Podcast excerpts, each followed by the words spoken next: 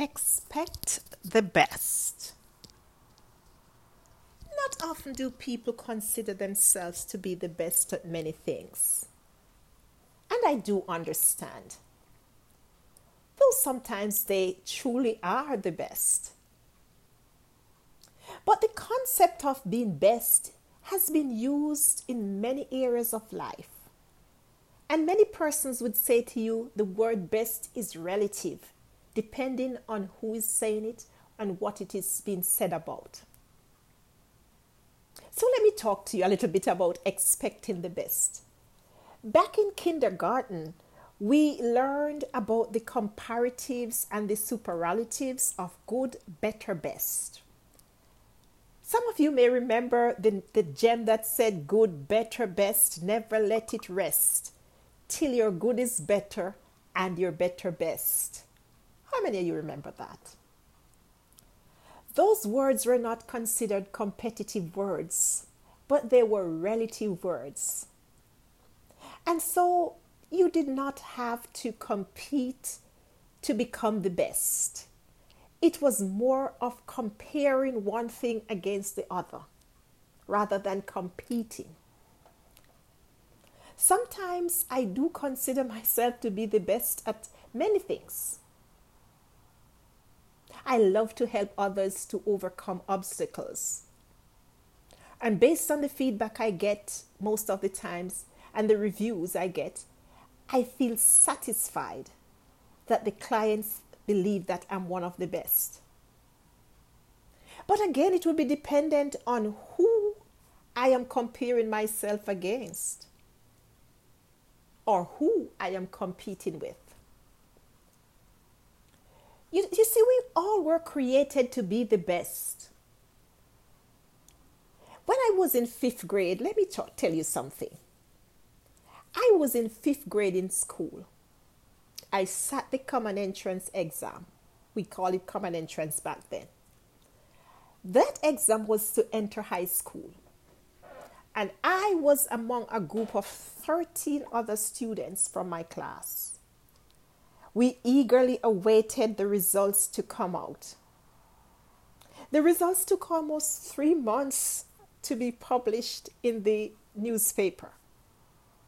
I can still remember the day we bought the newspaper and we excitedly searched the, you know, the, the different pages for the names of the students who were successful line after line and page after page. You know, we scouted the paper looking all over, almost 2,000 names. And I remembered like a shot out of nowhere. There was my name, perched in the top right hand corner of the second page, almost to the back, the second to last page. I jumped and I shouted and I cried. But I was sad because I was not seeing the names of any of my other 12 classmates. For days, we, we looked and we scouted the paper through and through and through and through until finally we agreed that I was the only one who had passed the exam. One out of 13. I was the only one who would be leaving for high school. Should I have considered myself the best? No, at the time I did not. Looking back, I now know that I was being success, successful because of the requirements of my purpose. We're talking about moments of purpose. That was a moment of purpose. The only reason why I was successful is because my purpose required me to go to high school. The highs and the lows of life that came afterwards were a testimony to that purpose for which I was created. My success in that exam had only allowed me to enter another phase of my life Many of you listening to me may have had a similar experience or even something different, but possibly in like manner. looking back, you could see how some things had worked out for your good.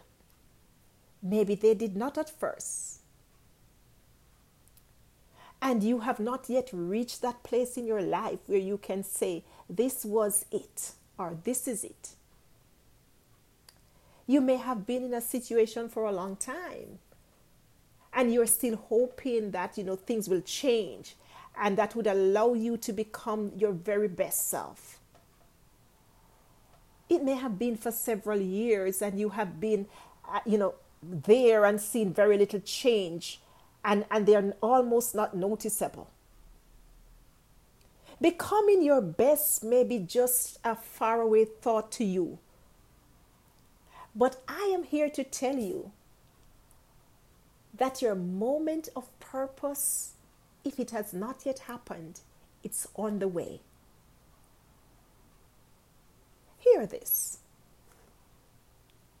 It doesn't matter where you have been,